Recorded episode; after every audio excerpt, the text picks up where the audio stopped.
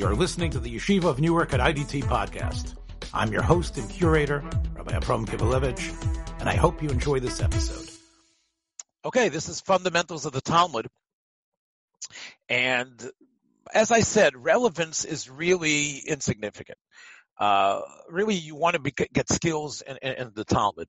However, as I said before, when you feel a relevance, you feel drawn to it. And uh, I think that as we are here uh, ending Pesach, and we've got 38 days till Shavuot, so maybe our brains uh, are more centered on the next Yom Tov, and hopefully it'll be a, a one that'll be quite happy.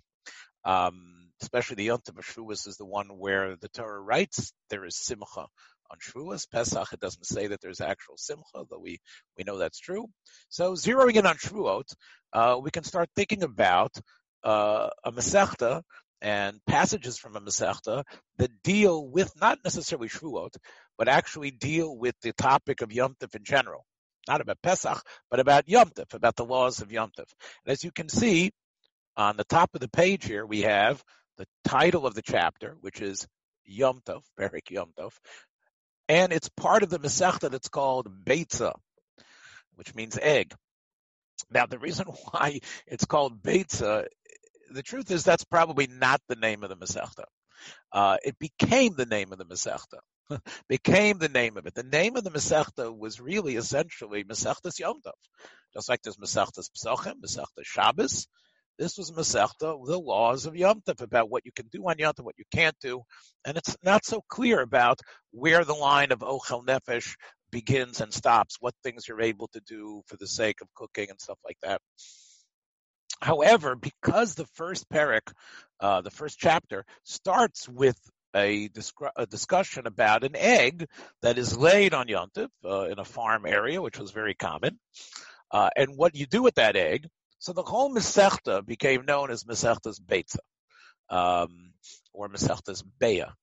Uh, in some places, because the word Beitza was a little too graphic because it's sort of like um, implied uh, testicles. So because of that, they called it Beya. But anyway, but this is Masechtas Beitza or Beya. And the second parak is where we're starting.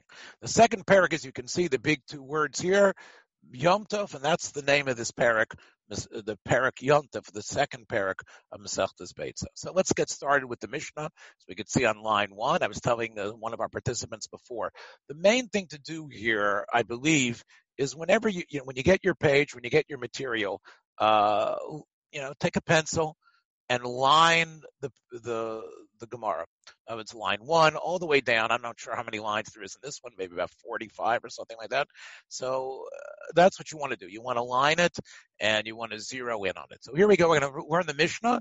We'll see how far we get into the Gemara today. But here we go. We'll start with the Mishnah. So uh, Yom Tov Shachal Liot Erev Shabbat. We've got Sephardi people, people who, who do Havara Sephardi today, so we're going to do it that way. Yom Tov Shachal Liot Erev Shabbat, or Yom Tov Shachal Liot Erev Shabbos. So what does that mean? So Yom Tov, of course, is the holiday, Shavuos, Sukkot, or Pesach, even Rosh Hashanah uh, as well. Shachal Liot, that happens to fall on.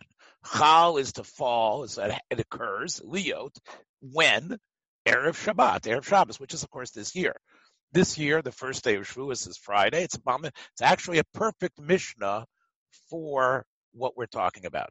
Oh, I've got a chat. Hang on, let's see what that is. Um, I'm bilingual. Okay.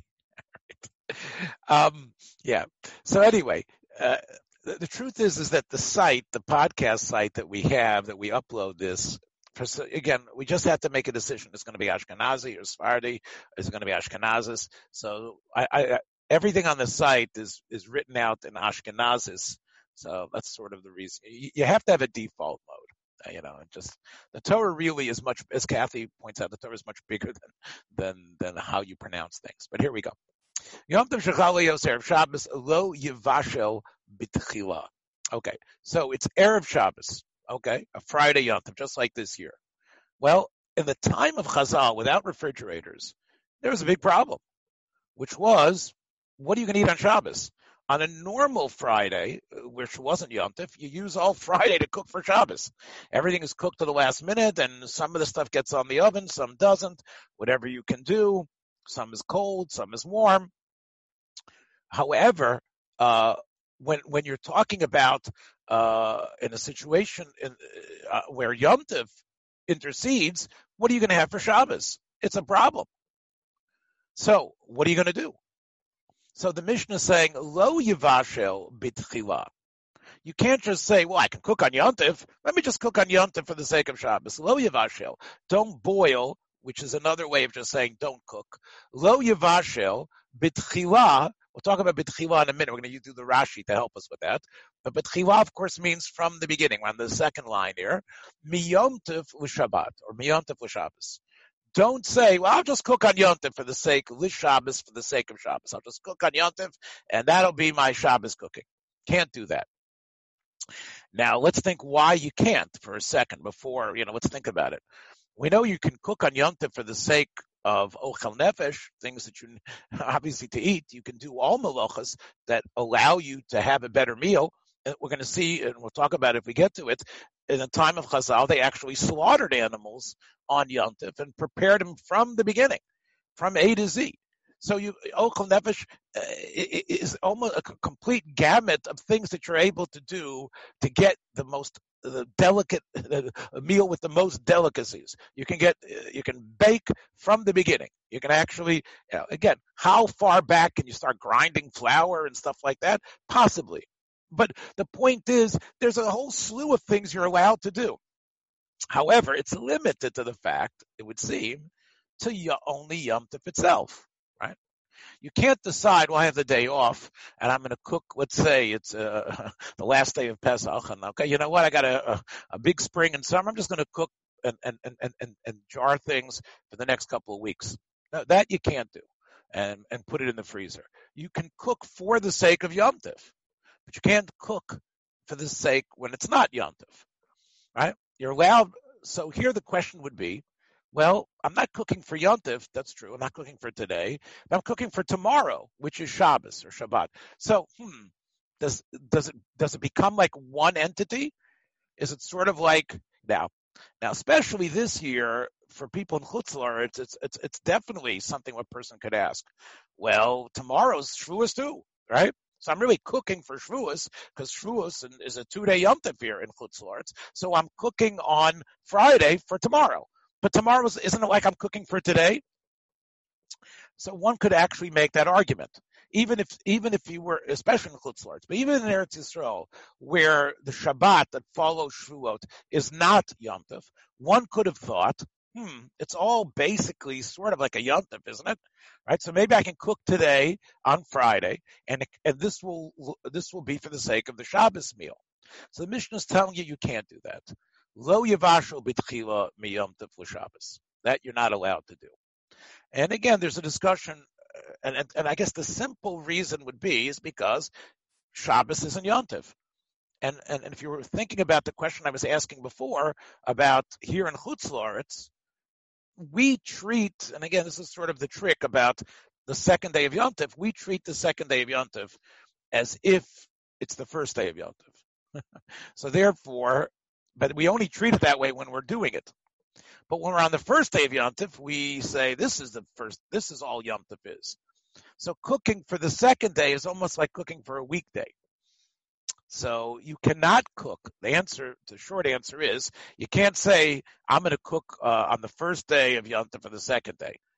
Because when you're in the first day, you sort of live like this is the only day of Yom Tov. And therefore, having in mind tomorrow is like having in mind a weekday. The question is here, you're actually having in mind on Shabbos, even though it's Shabbos, it's not a weekday, you're still not allowed to do that.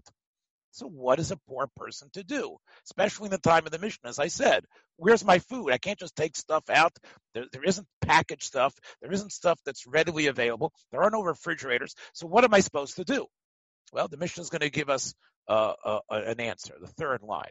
Avol, this is what you can do. Don't worry.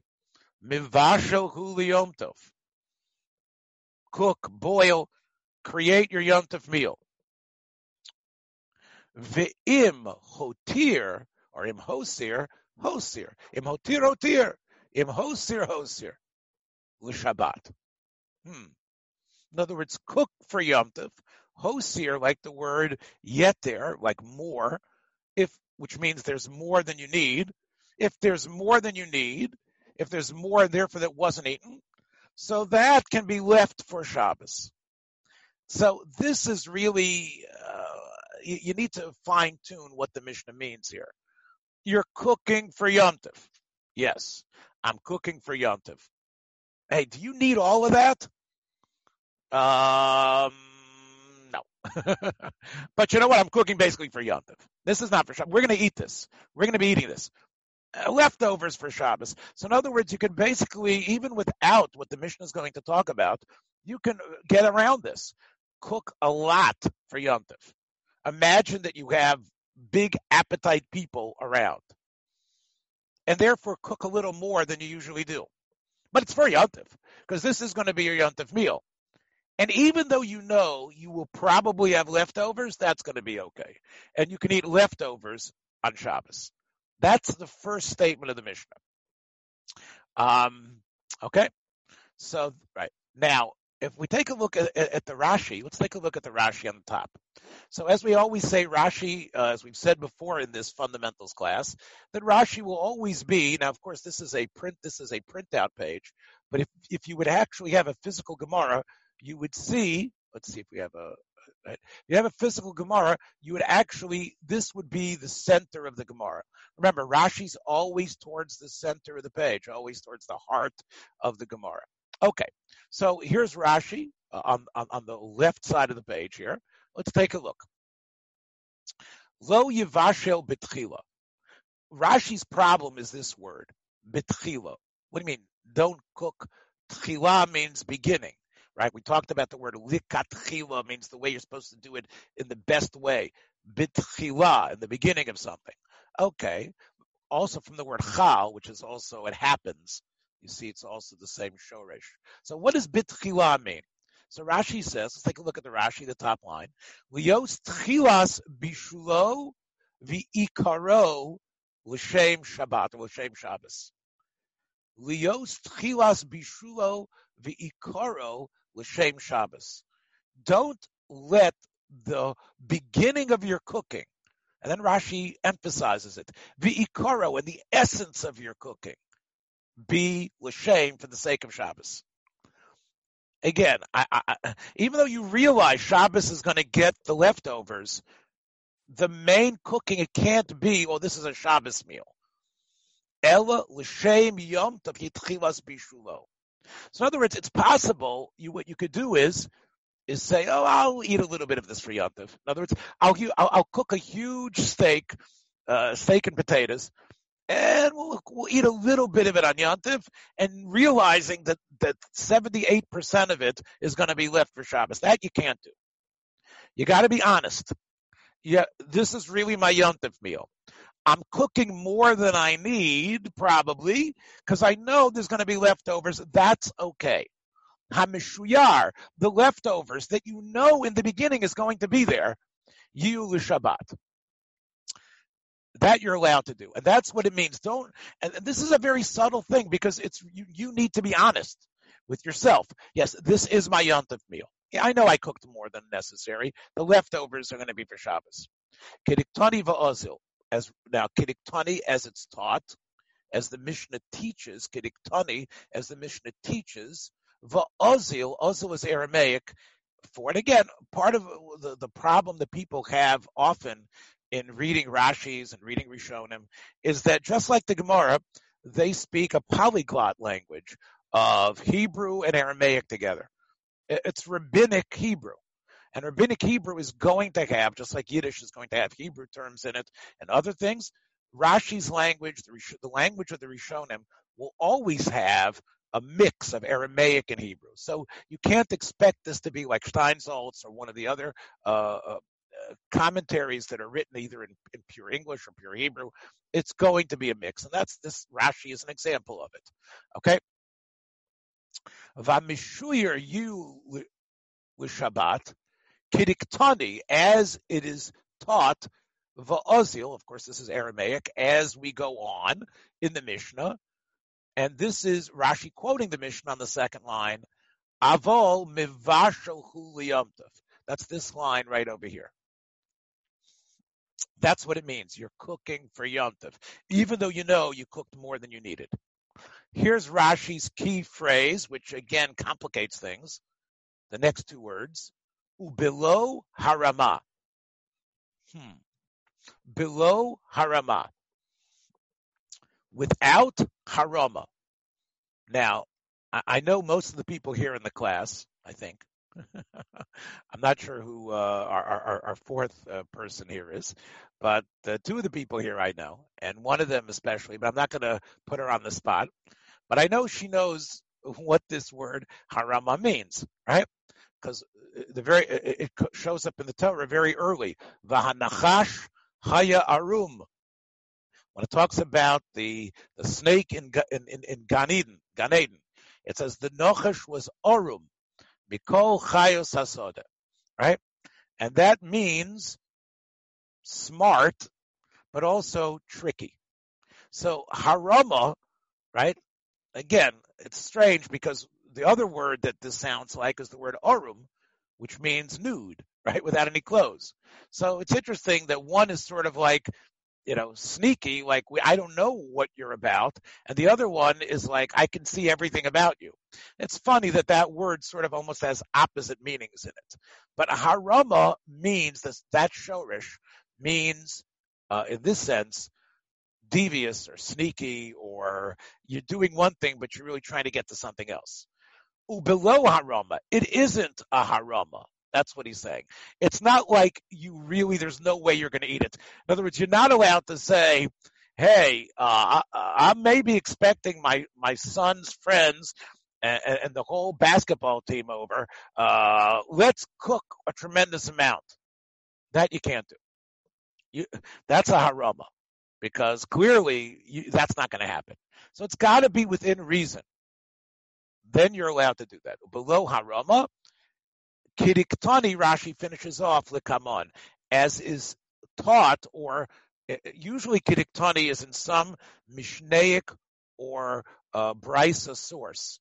When you see the word tani, as we know, the word tani goes together with it's, the tough and the shin are interchangeable. So basically, what we're talking about is kiddishani, as it's said in some Mishnah or some Brisa. And of course, this is another key Gemara word, which you should underline likamon.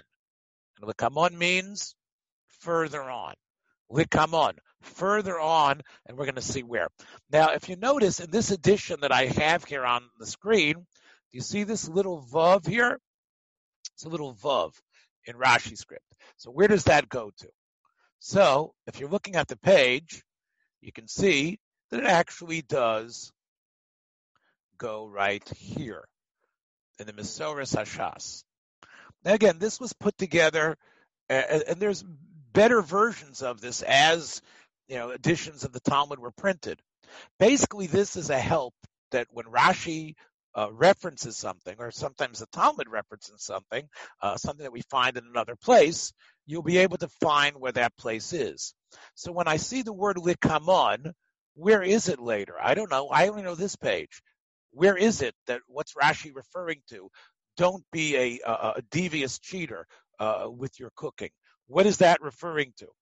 So that, as we can see here, that vav goes right here, the little vav. So telling me that's going to be on Daf Yud Zayin Amud Bet. It's going to be in about two pages from now. So that's where it's going to show up. But I'm telling you what I think it means without looking that up. Okay. So now that we know what the Mishnah told us, we know that this isn't going to work for everybody, right? this is this could work, but let's say you've really planned a huge Shabbos meal. Leftovers ain't going to make it. You need to. You cannot just use leftovers from your steak and potatoes. You need to have filet mignon, a truant, whatever it is for them. So here comes the Eitzah, the famous one that you're all waiting for. Aval mivashel hu liyomtov. I'm sorry, that, that's not the Eitzah. So here it is. I, I made a mistake. Fourth line. There is a way out of this. You can make, bake, make sure that it's there. Some sort of cooked item on Erev Yom Tov. In this case, would be Thursday afternoon. On Thursday afternoon, make sure that what you have is some sort of cooked or baked item. Maybe you baked it on Thursday. You you you prepared it on Thursday, and that can be your uh, savior. Visomech alav. Somech, of course, just like when it talks about smicha in the Torah by korbanos, it's putting your hands on it, leaning on it, being uh, uh, uh, uh putting, letting it support you, which is sort of what happens when you put your hands on the animal. Somech alav. You can actually let that thing that you cooked be the thing that you that supports you and allows you to do something incredible, which is to cook completely for Shabbos with Shabbos. Meaning the way it's going to work is, as Rashi says, if you take a look, somech alav, the Rashi in the third line, levashel bishvilo. you can actually now you don't have to think, oh, this is for this is for yontif. What you can do is to say this is a Shabbos cooking, but the way it works is that it's the extension that you really started your Shabbos cooking on Thursday.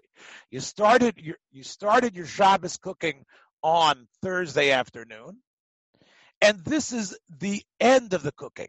So you you you, you make one kugel, you make one something. We'll see how much you have to make, and now you can continue to cook the grandest meal that you would like for the sake of Shabbos. So this is an incredible rabbi, uh, rabbinic trick. Again, look at the two options that we had before. The first one was just cook a little bit more on Yontif and uh, and the leftovers will be Shabbos. But there's but the Chazal are offering you another possibility, a possibility that allows you to cook a complete total meal as long as you took care of something on on Thursday afternoon. And that was this tavshil. And that is what we call Eruv Tavshilin. And that's really, again, the subject that you probably knew that we were talking about. Remember to make the Eruv. This is what we're talking about. Why it's called Eruv Tavshilin, we'll, we'll explain a little bit later. But that is what people know as the Eruv Tavshilin. This is what it's called. And why that's why it's called the Tavshil, because it's something that you started to cook. Now, why don't we call it Eruv Tavshil? You'll see in a minute.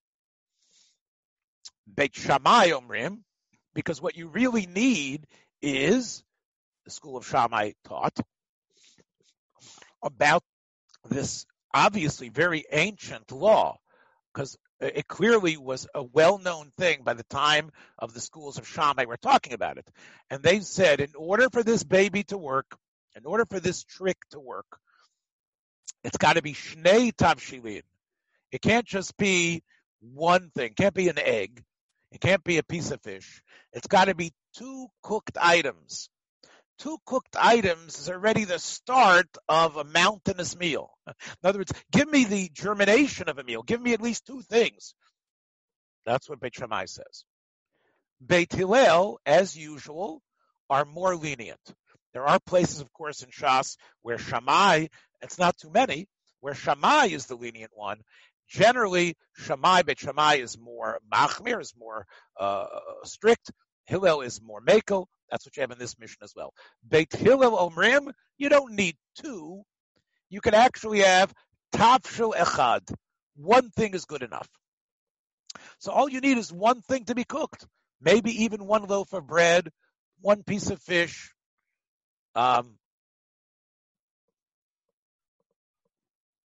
one plate of pasta, bachi. So that's all you basically need. Yeah, yeah, that's it. One tafshil is enough. Now, so according to Hillel, which would be called Eruv Tavshil, not Eruv Tavshilin, but again, right, Eruv Tavshil. Shammai is the one who says there should be two Tavshilin. There should be two cooked things. um, Bachi asks a question whether one noodle is good enough. Um, yeah, what is the shiur? That's a good question. Uh, if you cook just one noodle, is there a minimum shiur? I'm not sure about that. I'm not sure. Uh it seems to me that you know, uh, again, yeah, that's a good question. How small it is. We're going to see in a minute, right? Sounds like you might need to start out uh, a, a certain size. We'll see if that's true or not. Okay. Next word in the Mishnah is a very important one. It's a word that we need more of in today's time. Vishavin. Shavin. Shave means equal, uh, smooth and straight, literally, like something is shove. Shove, you might hear me say it, shove b'shove. Shove means it's equal or straight in the same amount. Shavin means that in this case, Shammai and Hillel will agree which means that um, there is a common ground for them. Where is that? Bidug, if you have a bidug, a fish, ubeitza sha'alav, and an egg. Remember the name of the Masech according to many people, so here's egg mentioned again. that's a joke. Ubeitza sha'alav, the egg sha'alav that is on it, on him, meaning on the fish. Okay, well, if you have a cooked egg on a fish, that's two things that are cooked. So Rashi explains, let's take a look at Rashi. Rashi says, the second line, Ubeitza sha'alav. Show you tachin beitza al hadag, Rashi says. Now, tachin means that they would actually smooth it. That's what lahatiach means to crush, not crush, but to push something and smooth it in a liquid fashion almost. So what we're talking about, of course, is an egg that it could be raw, but what you do is you get the liquid out of the egg right? You get the yolk or the uh, right of the egg or whatever you crack the egg, and then you crack the egg, extracting its liquid, and you and and you uh, not marinate, but you actually uh, put it onto the fish. When do you do that? Kishitzolinoto, when you roast it.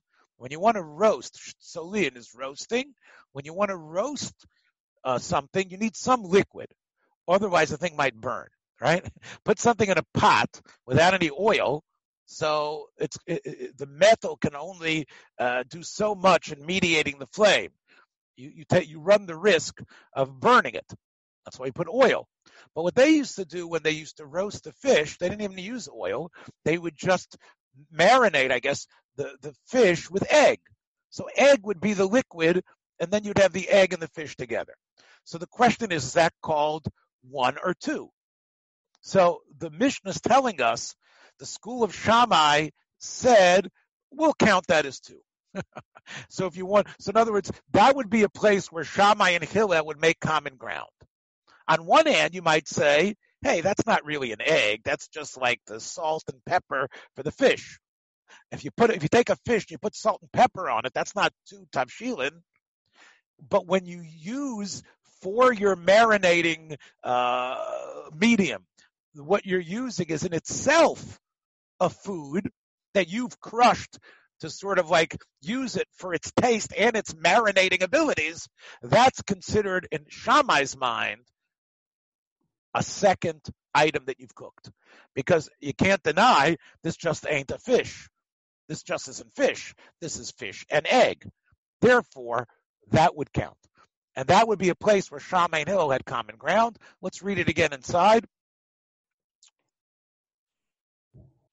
Read it again inside.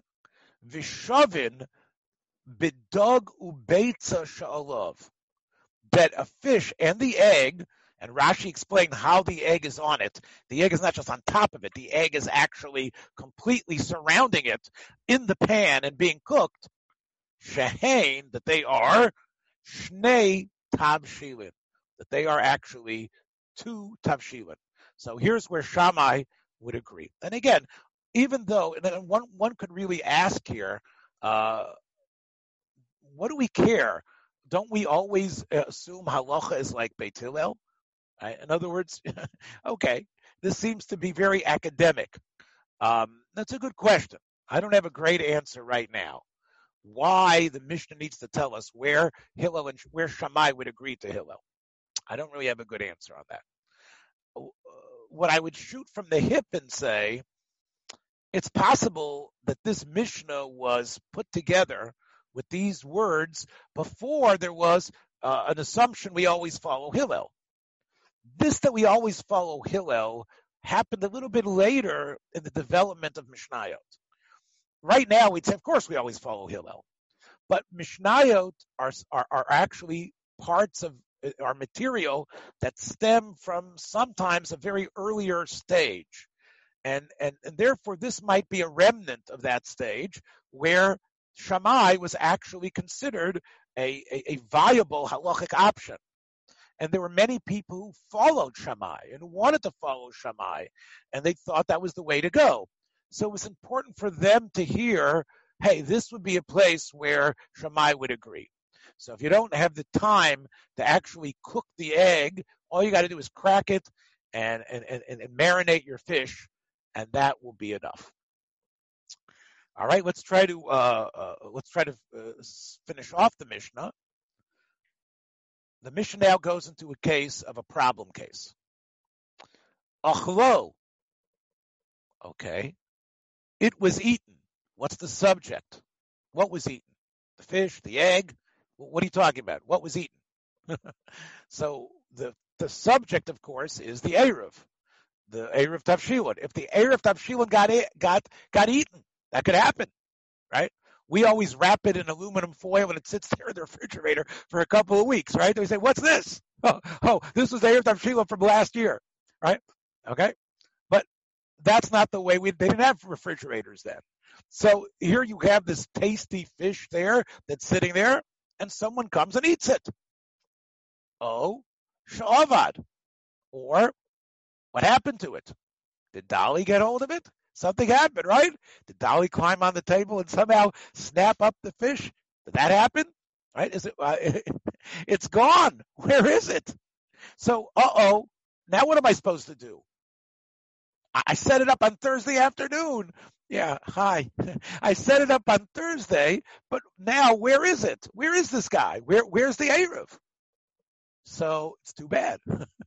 if it's gone, lo yivashel alav b'tchila. You can't say, well, I set it up on Thursday. I want to make my filet mignon huge Shabbos meal. You can't do it.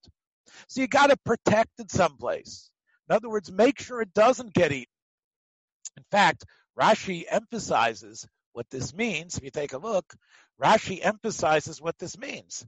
Rashi says, what it means is, look at the Rashi here, Kodem shebishel, before you've boiled or cooked, kol tzorchei Shabbat, kol everything that you needed to do on the Shabbos. Meaning, even if you started so again, he wants to have filet mignon and, and, and cholent. Again, I know that doesn't mix so well, but he wants to have a huge Shabbos meal. And he put his, you know, he had his egg and he had his fish with the egg marination. And it was sitting there somewhere. And then he is, and here he is cooking more and more, cooking like crazy. And then, but he's not finished. All of a sudden he turns around uh, he or she turns around. Uh oh, where's the fish? Where, where's the fish that's supposed to represent what I could cook on? It's gone. You have to stop cooking. You can't continue. You can't say, well, I set it up. It's got to be there the whole time that you're cooking anything for Shabbos. You got to make sure that it's extant, E X T A N T. You got to make sure that it's extant the whole time. That's what it says. That's what Rashi told us. Even if you've started cooking, it's not good enough. You have to complete your cooking while this baby is still around. If it got eaten, or you just can't find it. If if it got eaten, you know it's not there. But even if it's avad, and avad, of course, like if you know from the term hashavat aveda, right? I don't know where it is. Uboha Ovdim Eretz Ashur, the ones that we don't know where they are, the ten tribes, the Jews that have assimilated to the point of we don't know where they are. The Ovdim Eretz Ashur, they're going to come back. Meaning, I don't know where that fish is. It's somewhere in the house. I don't know where it is. If you don't know where it is, it's lost somewhere. Afikomen, you don't know where it is. Somebody put it away, not sure where it is. That's also a problem. You've got to know where your Erev is. And if you don't, then you, you have to stop cooking. Well, you uh, you can't do the shtick. Uh, right? Well, you vashva betchila. However, there is hope. Let's say you catch Dolly in the act, and Dolly is our dog, by the way, in case you want to know. but let's say you catch Dolly, and you can stop her before she consumes all the fish. Im shayer mimenu kol shahu if there is shier shayer, if there is something like you've heard of the Hasidic term, the sharayim, this comes from the same word, shier, if there's the leftovers, mimenu, from that fish, even if it's what koshu, just a tiny piece. And I would say in this case, Bachi, what you asked before, like one noodle left from the dish. If there's something left, since you did your job on Thursday, True, you should have been more careful. But if there's something left, even koshu, the smallest amount, koshu, all that it might be, the smallest amount, somech alav, that's good enough. You can now lean on it. It's only a little bit of fish left. I don't know how much. Again, we have to know what the word koshu is. Is it is it like a speck, right? What is it like? Like, like how, how much is it? Um, that's a good question. You know, I, I, would say Bachi's asking. Uh, let's say you get hungry uh, on on on, on Yontif. Can you eat this? Uh, it is food, so I would say yes. Yeah, yeah. I, again, I, again, the best thing, of course, is not to start eating it because you might just consume it all. so there's probably a good, it's probably a good option not to start eating it. But if you can control yourself and leave some of it, I would say that's all right. Because technically, Bachi, you have to think about what, what are we doing? We're, we're essentially looking at one, this represents your meal. And, and therefore you now add to it. So even though you were munching on the beginning of the meal, um, I would say that would be I, again. I'd have to look it up. I would say it's probably a, a, a, it's not a smart thing to do because you might end up eating it all, and if you eat it all, you're in trouble. But I would say if you can control yourself, then you could probably take a, a, a chomp out of it, and that might be okay. I'm not 100% sure on that. As I said, this is not a halacha class. Uh, this is a uh, how to learn the Talmud. In this case, the Mishnah. Koshu somech alav l'Shabbos. So we have about three minutes left, or three or five minutes left. So I, I want to uh, start the Gemara because this is about fundamentals of the Talmud. So let's take a look. Here's a key Gemara word. I'm talking before about underlining the key Gemara word. So it's four letters the way it's printed in the standard edition, and you can see what we call here the shtrechel. The of course, is these two, this this this little uh, element here, um, which shows you this is not a word, but it's a it's a it's it's an acronym for something else or a, an abbreviation. So, what word is this? What abbreviation is this? Manam, Manam, right? Mannheim, nice city in Germany. But what what is it really? Mino Hane Mile. Very key Gemara word. Mino hane mile. The Gemara says, where do you know this thing? Me, no, from where? Hani, these mile. These words that the Mishnah said, where do you know it from? Because the Mishnah is novel. The Mishnah has a, a novel idea, right? It says that you're allowed to use this shtick to cook on Shabbos, cook on Yontif for the sake of Shabbos. Where do you know that? That's such a, a novel thing. Where does it come from? So let's take a look. Amar Shmuel. Shmuel said, I know, I'll tell you where it comes from. The Amar Kra. Kra is not a person. Kra is another way of saying a pasuk, mikra, the thing that was meant to be read in public, the thing that people study by reading and calling out. That's the way you get expertise, is by reading and calling. So, what does the Mikra say? What does the Torah say? Zachor, right? We know where this is from, right? This is from the the, the Seres Hadibros. Zachor et Yom HaShabbat likadsho. Remember Shabbat to make it holy. So what does that mean? Where does that have to do with Erev Tavshilin? So we're going to make a drosha. Because uh, how do you remember Shabbos? We know you make Kiddush, that's remembering it. But, but what does it mean, remembering? Remembering, the word Zachor means to, to mention, doesn't it? But it also means remember. How, how are you remembering Shabbos? So we're saying, you know what, when you could remember it? Zachreu. Do something concrete that indicates you remembered Shabbos. You know why? Why do you have to remember it? Me'acher, since. Because after, meaning especially if Shabbat is, uh, you have Yom Tov, where you're eating and drinking and enjoying yourself, and you're forgetting that Yom Shabbos is afterwards. Me'acher shebo lahashkicho. You might be in a situation where you would forget it. When would you forget it? You might forget Yom Tov, Shabbos, when you have a Yom Tov and all that goes along with it, all the visiting and all this, the happiness, you might forget. And therefore the Torah was writing, do something to make sure your Shabbos meals are taken care of. In a situation, when would you forget Shabbos? On a normal week, you wouldn't forget Shabbos. You're looking forward to Shabbos. You're waiting for that day off. When do you need to remember Shabbos? You need to remember Shabbos when you're in the uh, danger of forgetting it. When Yom Tov precedes it, and you forget that Shabbos is on its way. And therefore, what might happen is you didn't you didn't prepare enough, and there's nothing left over. So this is the charge of the Torah in the Ten Commandments. When Shabbos and Yom Tov come together, make sure Shabbos gets its due. And that would be the idea of Erev Tavshilin. So uh, we'll talk about it next time. Uh, is this a real source? It's a very cute drasha, right? It's a very cute drasha. Oh, that's what I was talking about.